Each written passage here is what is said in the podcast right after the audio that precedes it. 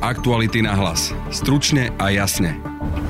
Vianočný lockdown nepomohol a na Slovensku stále rastie počet infikovaných a obetí, priznal to aj premiér Igor Matovič. Spustíme týždeň čo týždeň masívne plošné testovanie s tým, že prvý víkend pôjdu všetky okresy. Vykresľovanie samovraha ako hrdinu môže spôsobiť ďalšie tragédie, upozorňujú psychológovia. Marek Madro, ktorý prevádzkuje linky dôvery, hovorí o náraste počtu volajúcich. O toho jeho tragického činu sme na našich linkách zaznamenali 38 pokusov o takúto samovraždu a 19 z nich ako keby kopírovalo to, čo bolo popisované v médiách ako, ako spôsob, ktorý zvolil pán Lučanský. Počúvate podcast Aktuality na hlas. Moje meno je Peter Hanák.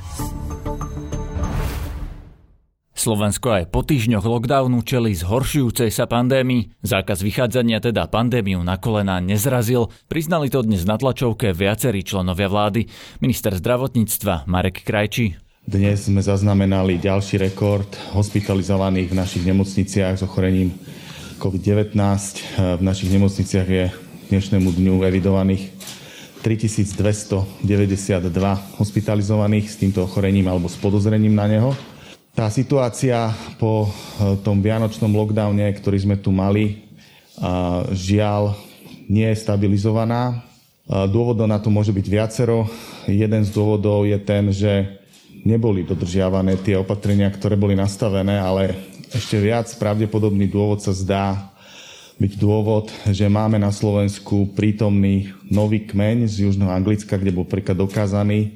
Ide o oveľa infekčnejší kmeň. Aj premiér Igor Matovič hovorí, že za to môže nová, agresívnejšia britská mutácia koronavírusu, ktorá sa šíri výrazne rýchlejšie. De facto po troch týždňoch lockdownu je situácia viac menej rovnaká že vstupovali sme so 7 tisíc dennými prípadmi pozitívnych do lockdownu a vystupujeme so 7 tisíc prípadmi denne e, z lockdownu, tak e, vieme, že súčasný lockdown, ak by fungoval ďalej za nezmenenej situácie, tak viac menej bude mať rovnaký e, počet prípadov, dokedy sa ľudia nezaočkujú. Zároveň však platí to, čo hovoril pán minister zdravotníctva, že medzičasom na Slovensku nie, že možno máme, ale na 100% máme veľmi agresívnu formu britskú, alebo takú britskú mutáciu, Igor Matovič prezentoval graf, podľa ktorého Slovensko do kritického stavu smerovalo už v októbri, ale celoplošné testovanie výrazne spomalilo šírenie pandémie. Teraz má Slovensko priemerne približne 7 tisíc nových prípadov denne.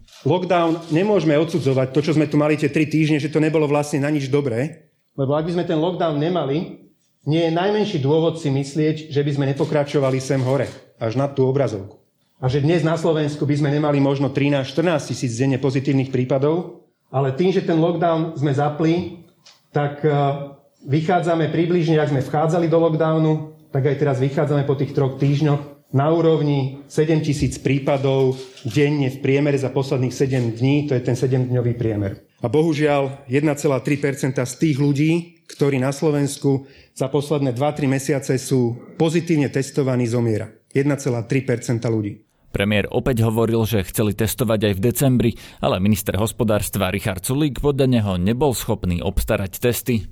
Bohužiaľ, neschopnosti ministerstva hospodárstva nakúpiť v kritickej situácii, kedy je ohrozené životy a zdravie ľudí a zároveň ekonomika, lebo to je previazané, nakúpiť testy, splniť úlohu ústredného krízového štábu, splniť úlohu zadanú vládou a doplatí na to 4300 ľudí priamo životmi, desiatky tisíc ľudí bohužiaľ celoživotnými zdravotnými komplikáciami a ekonomické škody je odhad približne za toto obdobie, ktoré tu je červeno-oranžové, 1 miliarda eur.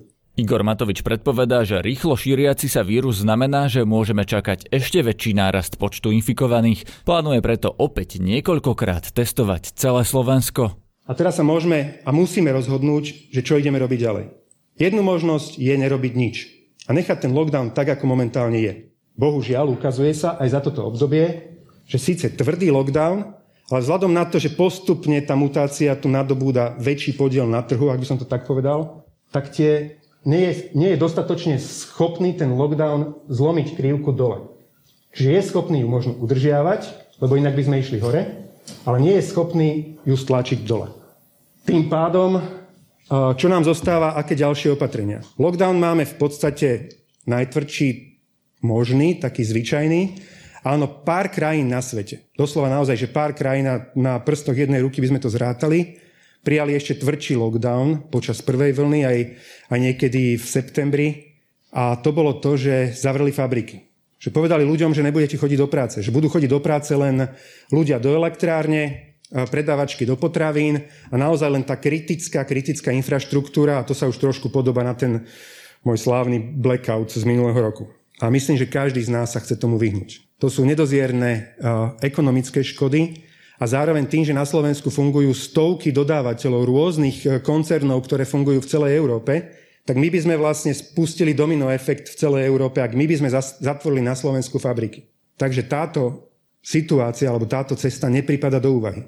Jediné možné ďalšie opatrenie, ktoré nám zostáva, je urobiť to, čo bolo schválené.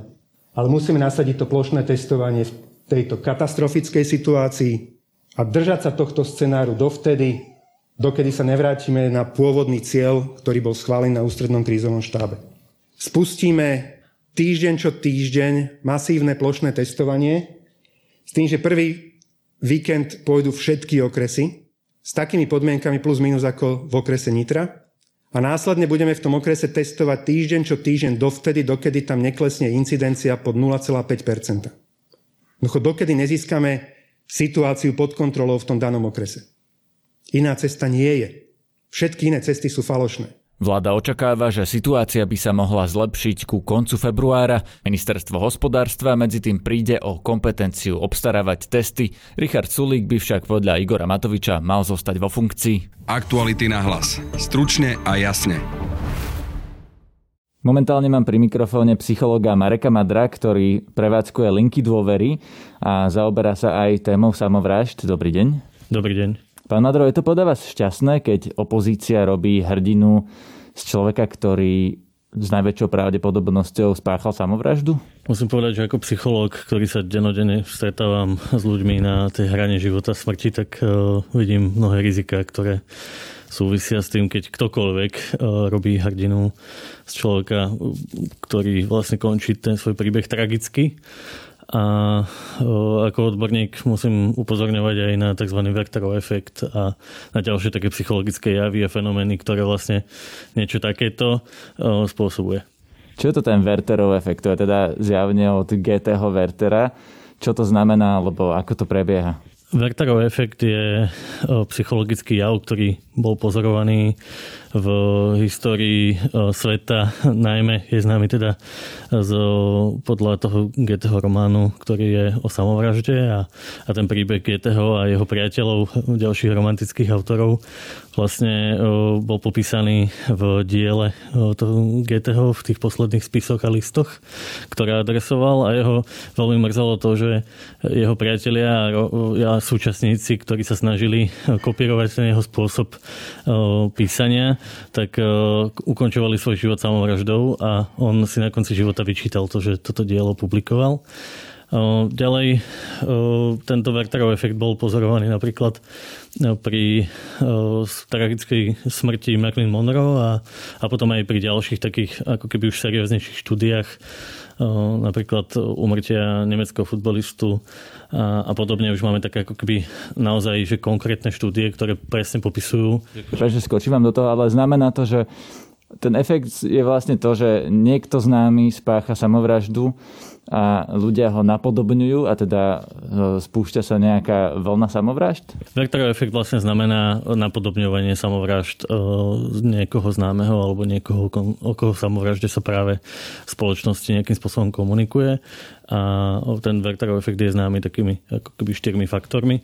Ten prvý faktor je, je napríklad podrobné zobrazovanie toho spôsobu samovraždy, romantizovanie celého toho skutku potom je to, sú to také tie detálne informácie. A pre citlivých ľudí, ktorí majú ťažkosti alebo aj uvažujú o samovražde, tak je to ako keby taký konkrétny návod, ako sa stať súčasťou niečoho veľkého, niečo, čo ten ich taký obyčajný príbeh presahuje a niečo, čo im pomôže vlastne dať význam tomu svojmu vlastnému životu, napríklad aj tým spôsobom ukončenia toho života. Čiže ak niekto napríklad Milana Lučanského vykresľuje ako hrdinu, ktorým sa vlastne stal tým, že si vzal život a hovorí sa o tom veľa, tak očakávate, že to bude znamenať, že na Slovensku narastie počet samovrážd, že budú to ľudia napodobňovať a že budú napríklad si myslieť, že sa stanú hrdinami, keď spáchajú samovraždu? Tak ako to hovoríte, no, tak sa to potvrdzuje aj pri viacerých známych osobnostiach v celosvetových štatistikách. Takýto fenomén je pozorovaný. Len spomeniem také konkrétne čísla z našej linky od toho jeho tragického činu. Sme na našich linkách zaznamenali 38 pokusov o, o, o takúto samovraždu a 19 z nich ako keby kopírovalo to, čo bolo, bolo popisované v médiách ako, ako spôsob, ktorý zvolil pán Lučanský.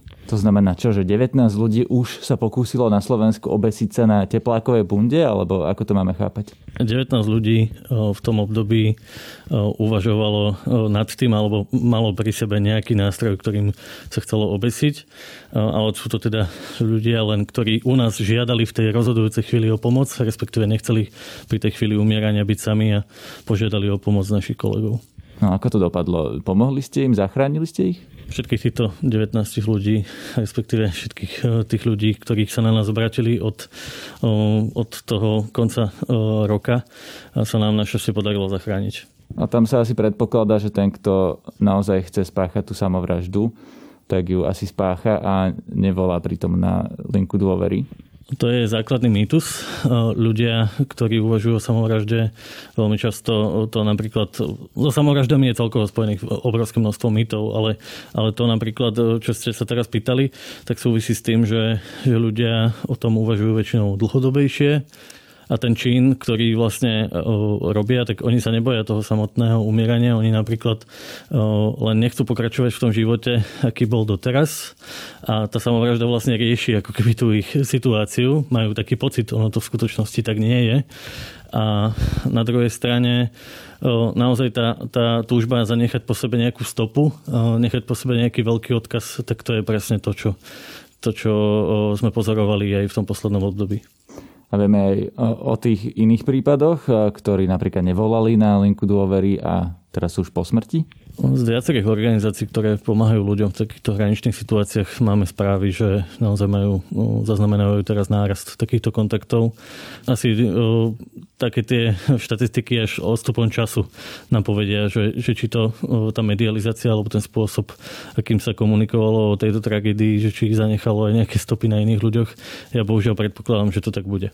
A ako by sa to malo medializovať? Ako by médiá mali informovať o takomto veľkom prípade samovraždy, ak nie tým spôsobom, akým to robia doteraz. Lebo naozaj to je prípad bývalého policajného prezidenta, kde potrebujeme mať všetky informácie, aby sme si boli istí, že je to tak, ako to vlastne hovorí vláda.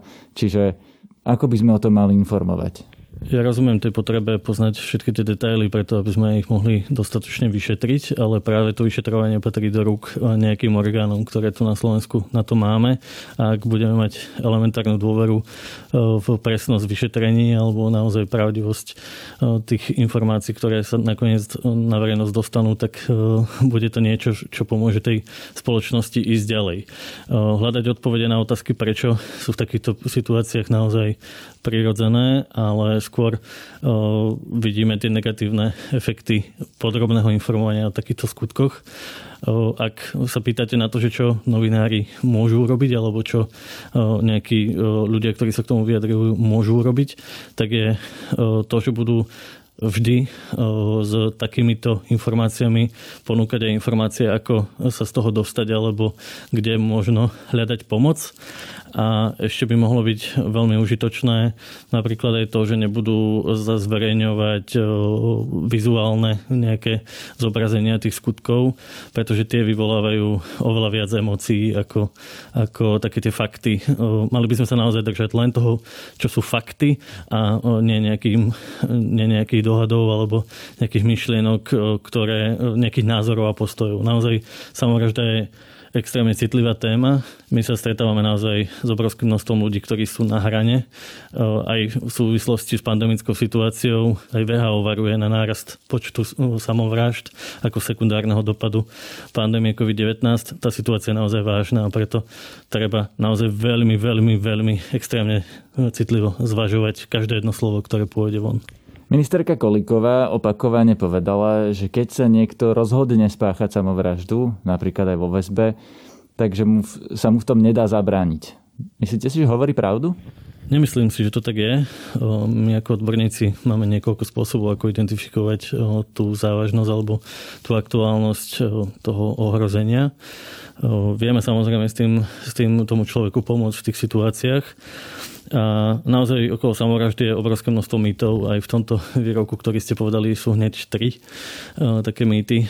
Ľudia, ktorí uvažujú o samovražde, tak sú často ambivalentní, keď umierajú alebo keď teda siahajú po takomto nejakom smutnom spôsobe riešenia tej svojej situácie, tak, tak väčšinou konajú buď pudovo, alebo je to naozaj niečo, za čím je nie jeden dôvod, prečo sa k takémuto činu uchylujú, ale hneď niekoľko. A takisto ten samovražený čin je možné pozorovať aj pri vytrenovaných ľuďoch, ktorí sa dokážu ovládať, je možné pozorovať a v rôznych náznakoch ale na to naozaj treba mať špecialistu, ktorý je vytrenovaný a vie presne, ako identifikovať takéto rizika. No, že tam taký špecialista bol, bol to údajne človek s mnohoročnou praxou, ktorý povedal, že Milan Lučanský nie je ten človek, alebo nemá tie problémy a nemá sklony k samovražde.